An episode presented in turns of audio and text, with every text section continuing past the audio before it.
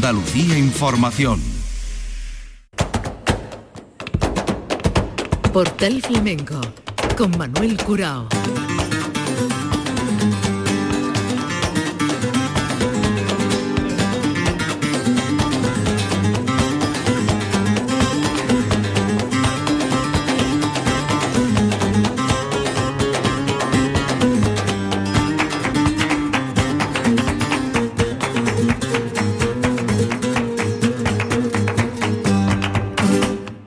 Paz de Dios, señoras y señores, sean ustedes bienvenidos a este portal flamenco. Borracho de arte, este es el título de un trabajo discográfico que tenemos por delante, el segundo del protagonista de nuestro programa de hoy, y un disco en el que se recogen 12 cantes que van desde los martinetes a la bulerías, pasando por las granaínas, farrucas, sigrilla, tango, fandangos de Huelva, soleá. Es un disco donde repasa eh, un repertorio bastante amplio y un disco que cuenta con una serie de colaboraciones, la guitarra ah, principal es la de Jesús de Rosario. Nos vamos a Granada y nos vamos a Granada con el hijo de Ricardo de la Juana y de la bailadora Rosa la Canastera, que ya desde chico empezó eh, a subir al escenario y con 18 años se traslada desde Almuñécar a Granada, donde empieza a trabajar en los principales tablados de la provincia. Lo dejamos ahí porque a pesar de su juventud tiene una carrera bastante dilatada, interesante y se manifiesta o se manifiestan con él voces que hablan de un nuevo valor para el cante de Granada y desde Granada al mundo. Estoy hablando de Antonio Gómez El Turri, y este borracho de arte que se abre con esta bulería del arbolé arbolé de Federico.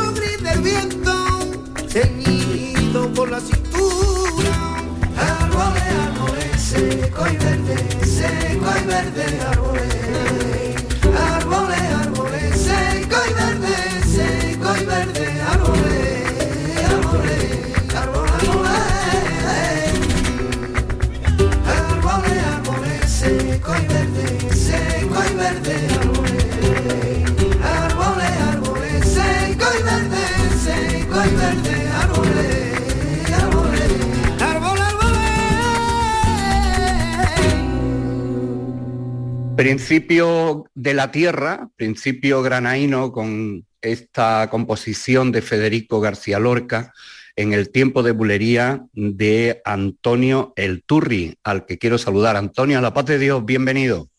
Muy buena, Manuel. Que eh, me alegro que estéis bien, que tanto de salud como de ánimo y de trabajo, ¿verdad?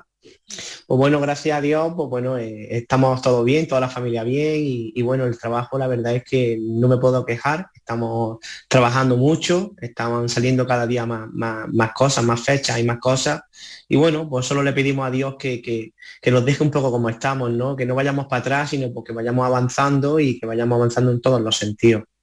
Bueno, Antonio, teníamos aquí pendiente este disco, que es el segundo de tu carrera, eh, que salió en el mes de diciembre o al menos a finales de, año. Y aquí estamos para dar un repaso a él y de camino a, tu vida que se ve eh, que ha crecido en los últimos tiempos y por eso vamos a estar un ratito de conversación. Eh, ¿cómo, ¿Cómo concebiste este disco? ¿Qué querías decir o qué quieres decir con Borracho de Arte? Borracho de Arte es un estado de ánimo que, bueno, todos los que somos amantes, amantes del arte en general, hay un momento, ¿no? Y hay diferentes situaciones que se dan en una fiesta, en un teatro, en un recital, en cualquier momento donde, donde un artista pues no, no, nos emociona, nos llega al alma y nos emborracha de alguna manera, ¿no? Yo creo que es una expresión muy flamenca que yo creo que define lo que a mí me gustaría que, sintieran las personas eh, al escuchar mi disco y es una sensación yo creo que muy bonita. Bueno, el disco, como he dicho antes, tiene 12 cortes eh, variados y, la verdad es que tiene un, concepto flamenco que está entre lo clásico, donde tienes un pie asentado, ¿no? Y lo que buscáis los jóvenes, ¿no? Que son esos nuevos sonidos, o al menos llevarte el, cante a, tu terreno dentro del disco vemos un texto, ella escribe muy bien, de Eva la Buena, que dice, de la noche a la mañana no crece la savia, de la noche a la mañana emana tu voz de lino por la tela de las arañas, de la noche a la mañana se tiñe el sol de voz negra y piedras lunas calladas, de la noche a la mañana. Eva la Buena, ¿cuál es tu relación con Eva? Pues con Eva tengo una relación, pues bueno, de, admiración total, eh, primero, eh, en todos los sentidos. Eh, una mujer que, me ha dado la oportunidad de, poder trabajar junto a ella y, de poder viajar y de poder aprender, de poder conocer este oficio, pues bueno, de, la mano de alguien pues que, es una leyenda viva de nuestro arte, ¿no? Tanto ella como, como su marido Paco Jarana son lo, que he dicho, leyendas ¿no? de, nuestro arte, que, gracias a Dios son, están vigentes y que, he tenido la suerte de que se fijaran en mí y en mi cante. ¿no? es, que no, es que no puedo decir más, es una admiración infinita. Ella te lleva además con dos grandes artistas de una generación mayor a ti. Eh, te hemos visto con Miguel Ortega, ¿no? Y, la verdad es que eh, formáis un, un conjunto de acompañamiento extraordinario, ¿no? Y, en fin, me gustaría que hablaras de, cuál es eh, tu experiencia dentro de, ese, de ese cuadro de acompañamiento a, Eva.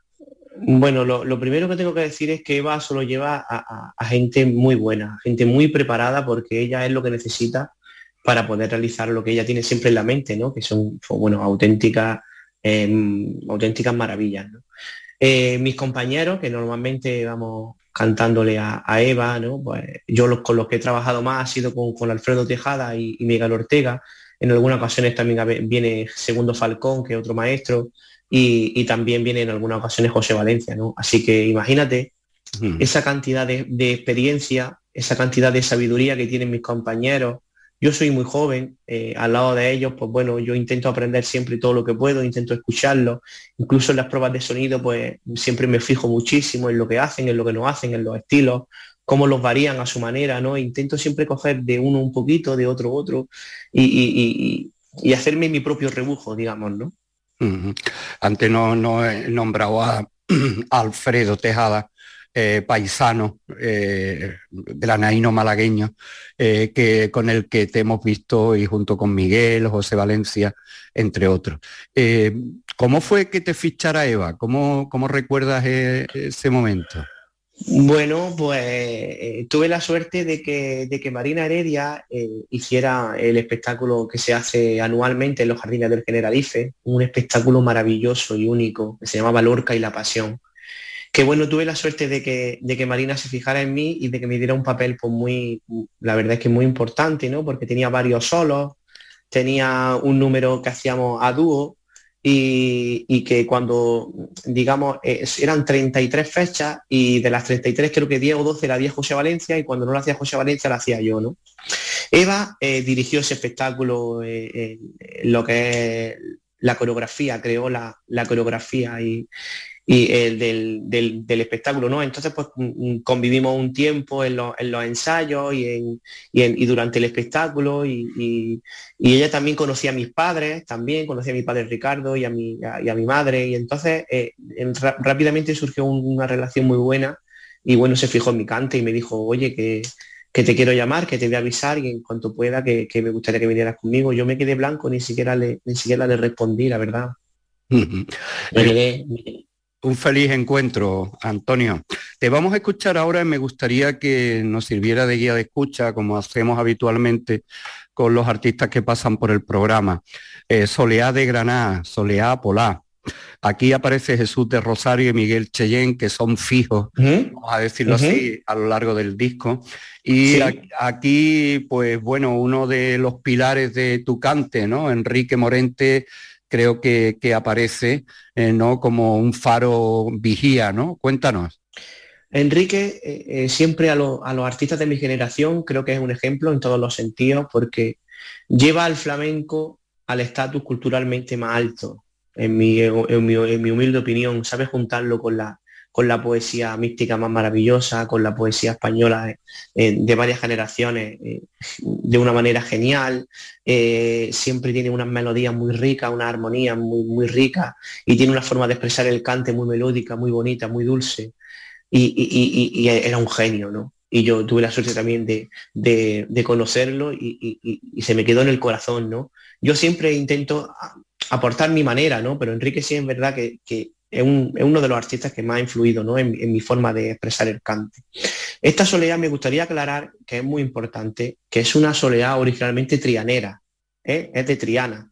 Eh, eh, en concreto de, es la del portugués. Lo que pasa es que yo le he aprendido de los maestros que tenemos aquí en Granada, como Cobito, el maestro Antonio el Colorado y su hijo Sergio el Colorado, de El Niño Jun. Entonces, ellos tenían una forma muy particular de hacer esta soledad trianera.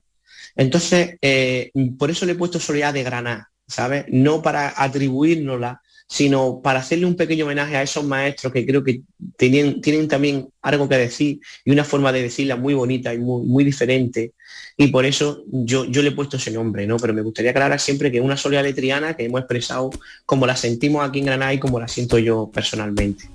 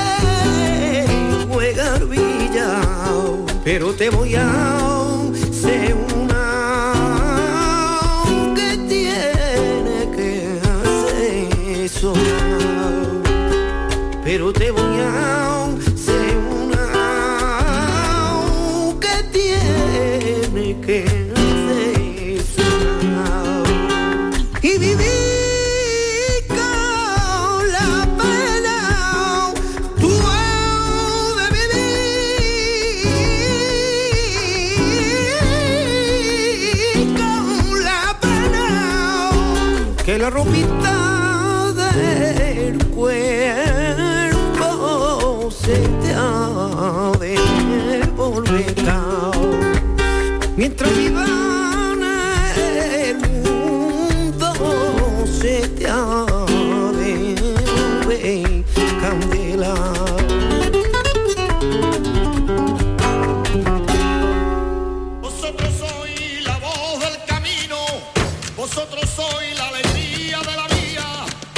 Flamenco con Manuel Curao.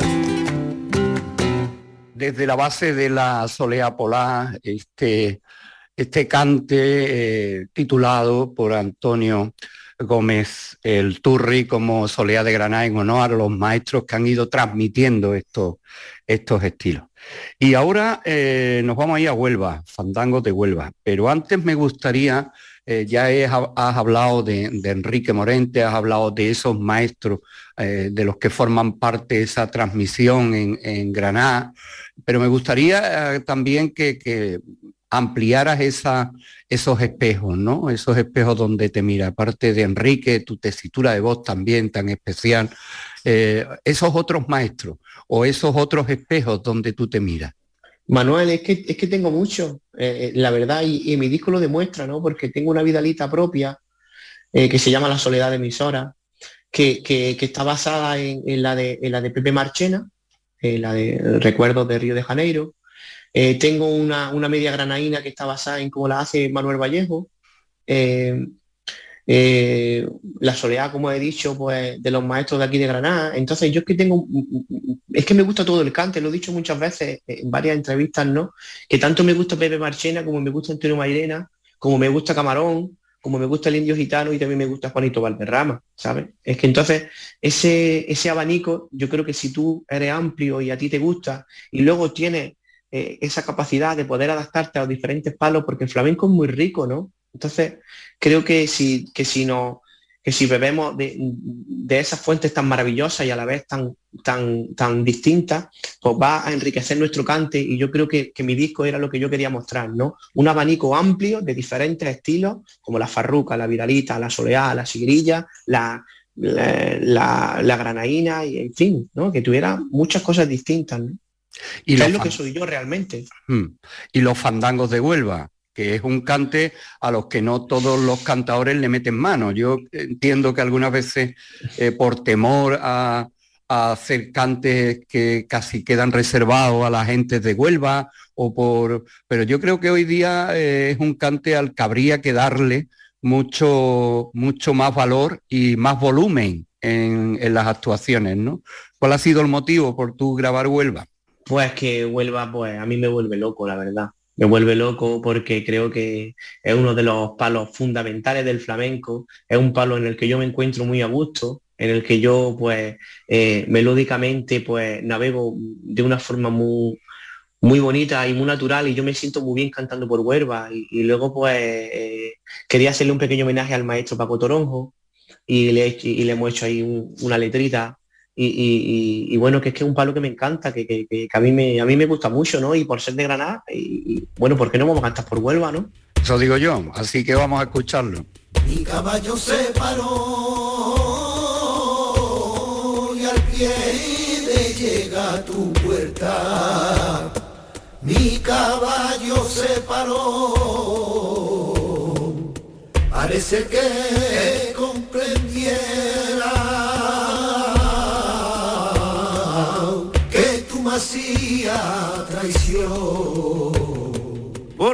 para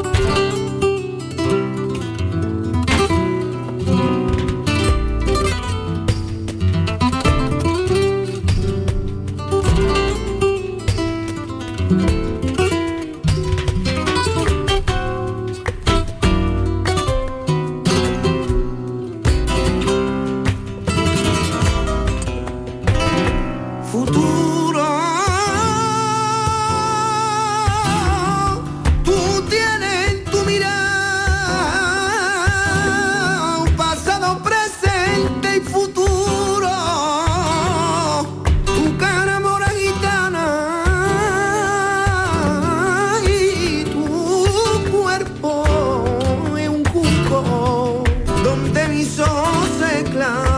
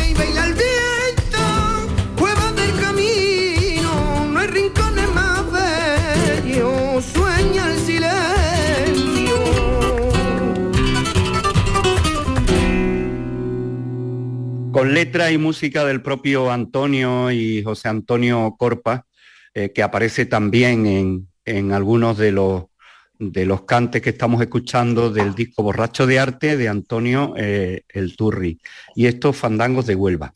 Y ahora antes, antes nos anunciabas que la Vidalita has hecho ahí una creación o recreación propia. Cuéntanos por dónde has andado. Bueno, pues eh, basándonos porque la línea del disco es que esto es muy importante. Creo que las líneas melódicas de los palos están ahí y hay que respetarlas, ¿no?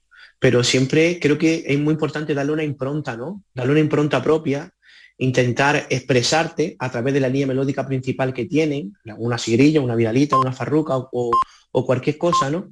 Entonces en la Vidalita lo que hemos hecho es eh, eh, escribir una letra, en este caso mi compañero José Antonio Corpas, que es el que, el que normalmente siempre, pues, siempre me ayuda y siempre eh, trabajamos juntos en la, en la composición. Y, hemos hecho una cosa muy bonita, ¿no? Es una, es una recreación de la, de la Vidalita original de, de, Pepe Marchena, pero yo creo que con un punto, ¿no? Con un punto propio, ¿no? Con, un, con, un, con unos pequeños matices que nosotros, pues bueno, le hemos querido, o yo en concreto, al cantarlo, añadirle mi, mi, mi, mi, fonética y mi forma de expresar el cante, creo que ha salido una cosa muy bonita en el disco predomina guitarra y compás, con percusión, pero aquí en la, en Vidalita aparece un arreglo de cuerdas, ¿no? Así eso es, maravilloso porque yo tenía una idea ¿no? de, que, de que primero empezara libre con, la guitarra de Jesús, que es, maravillosa. Y luego en la parte que, hacemos a tres, que hacemos un 3x4 en la segunda parte de la Vidalita, pues hubiera un, arreglo de cuerda que me ha hecho un compañero, un guitarrista maravilloso sueco que se llama Robert Barr, que me ha hecho un arreglo de cuerda ahí eh, muy bonito que creo que ha enriquecido la Vidalita. Pues vamos a escucharla. Antonio El Turrin, borracho de arte y esta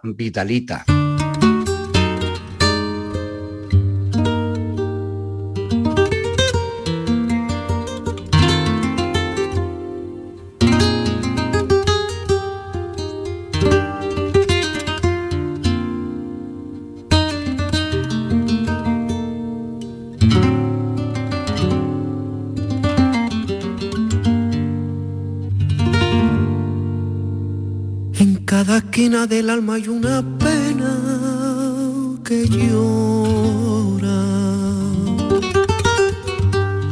En cada esquina del alma hay una pena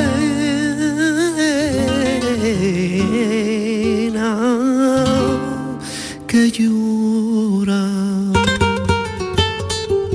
Es como un grito despierto la soledad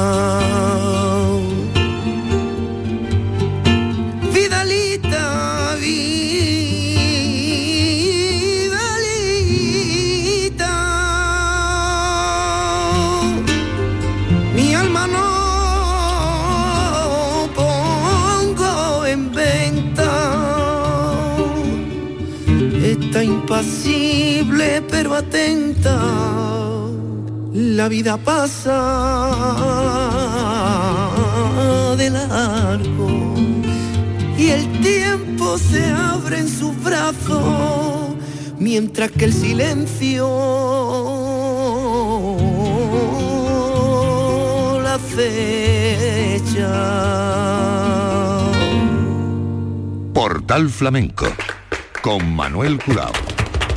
La verdad es que la variada selección de cantes dan un, le dan a uno un punto eh, extraordinario para saber eh, los gustos, la dimensión, la versatilidad de nuestro invitado, joven cantador granaíno, que va desde esta Vidalita a la Sigrilla, pasando por la Farruca, Sevillana, Martinete, Bulería, Soleá, Fandango de Huelva, eh, Tango.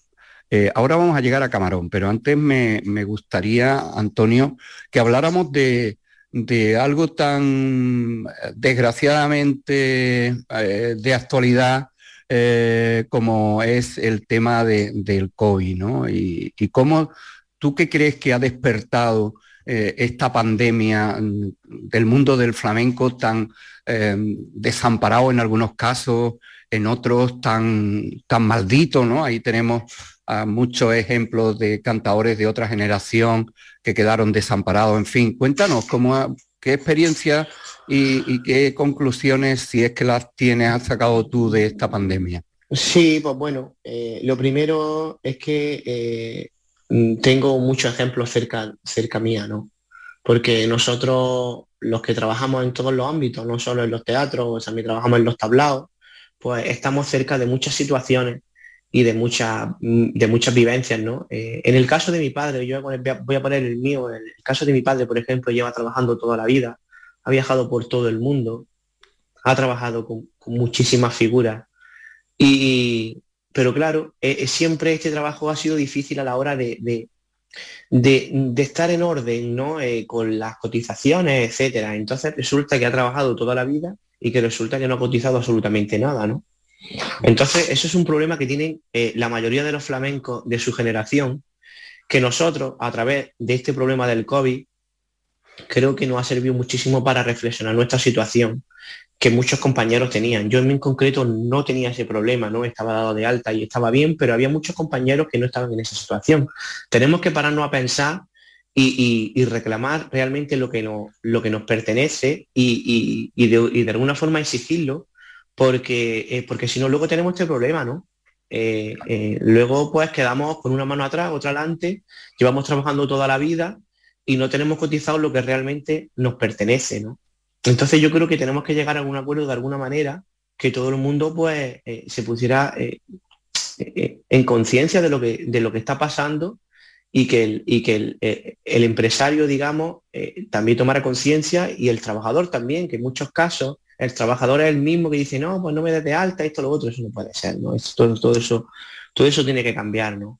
Absolutamente. Hombre, cuando llega una situación como esta es cuando se destapan precisamente esas carencias y ese desamparo y ese, y ese desorden. Por eso te lo preguntaba, porque la gente de tu generación eh, sois los encargados también de, dejar que de una vez por todas ese submundo que rodea al flamenco como trabajo y andar en orden. Bueno, vamos con Camarón. ¿Qué ha sido o qué es para ti Camarón a quien le dedicas aquí una bulería, Antonio? Bueno, a Camarón en concreto le dedico dos temas. Esta bulería y una sevillana también que le hemos escrito especialmente para él. Que, bueno, que, Camarón es solo decir que es, nuestro héroe, que no se puede cantar mejor, ni tener mejor instrumento, ni tener más, más sensibilidad, ni más corazón cantando. Para nosotros, para, para mi generación, para mi familia, pues bueno, pues Camarón, pues bueno, ¿qué te voy a decir, no? Es uno pues, de, nuestra inspiración, nuestro referente y nuestra, nuestra, nuestro todo. Significa todo para nosotros, en verdad.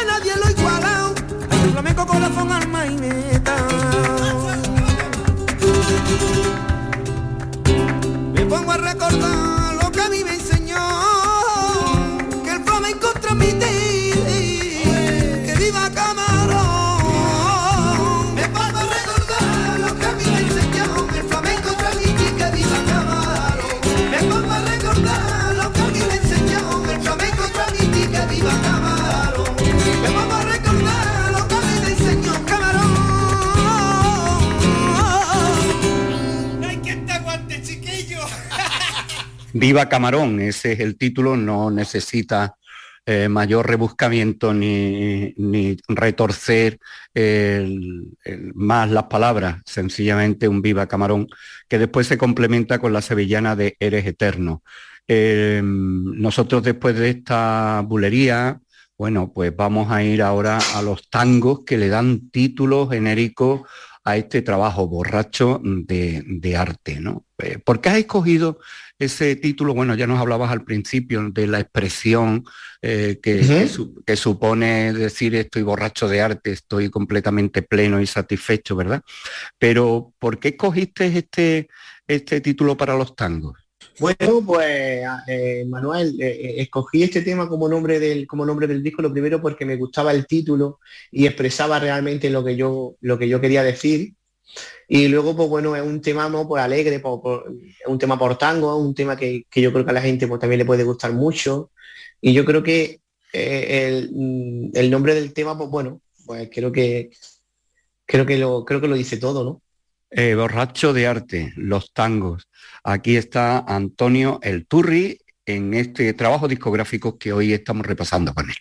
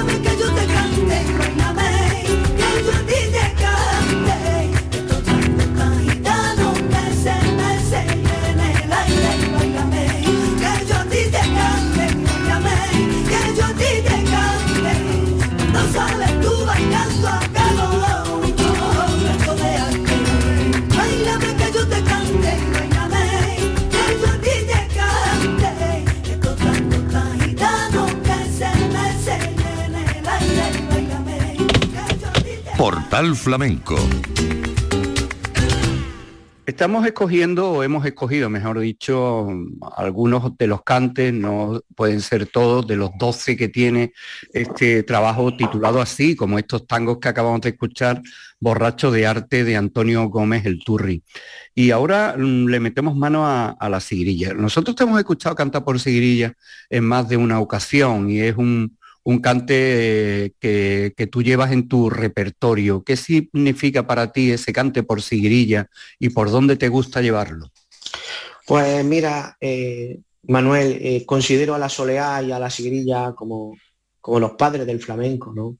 Y yo creo que un repertorio sin una soleá o una sigrilla, pues bueno, yo creo que está un poco como incompleto, ¿no? Porque yo creo que un cantador eh, en, esos, en estos palos, como la sigrilla, pues es donde se rebusca y donde uno se entrega y donde uno rompe, ¿no? Digamos, ¿no? Y, y- y encuentra ese momento de, de- de llegar, digamos, a, a la, a la catarsis, ¿no? En el, en, el, en el recital, ¿no? Donde tú te rompes y donde tú eh, quieres conectar con el público que está ahí, tú te estás entregando, porque hay otros números, otros palos que son más melódicos, que son más melosos, y tú lo expresas de una manera, ¿no? Y es como más, como más bello, ¿no?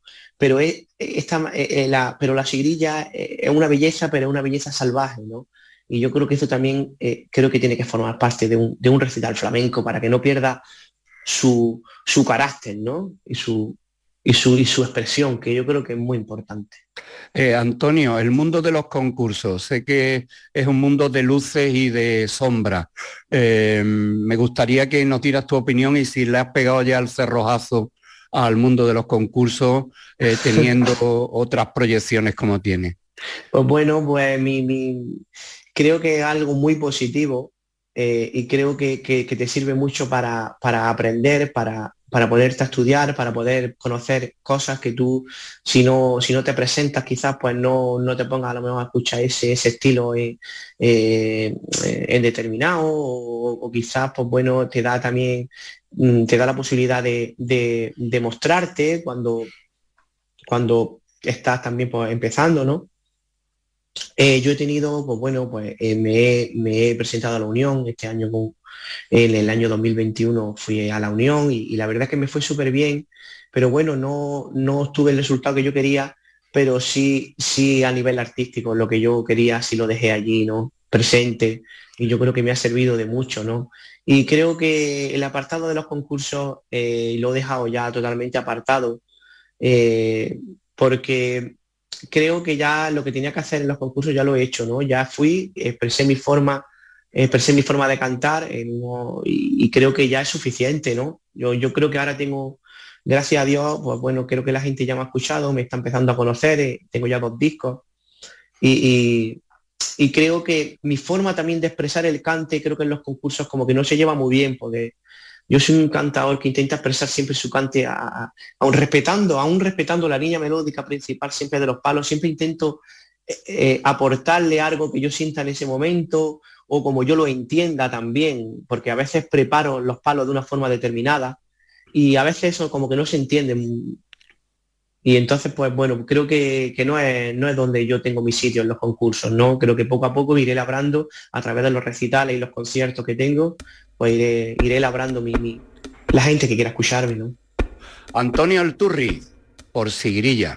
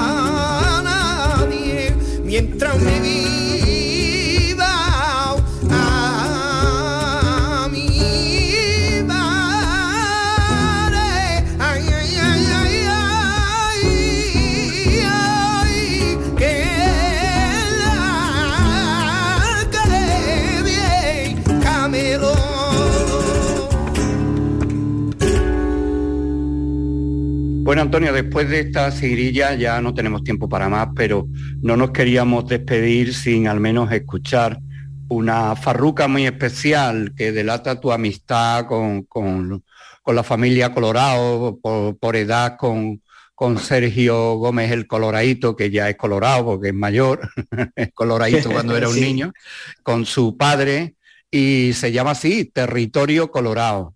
Eh, ¿Qué escuchamos en esta farruca?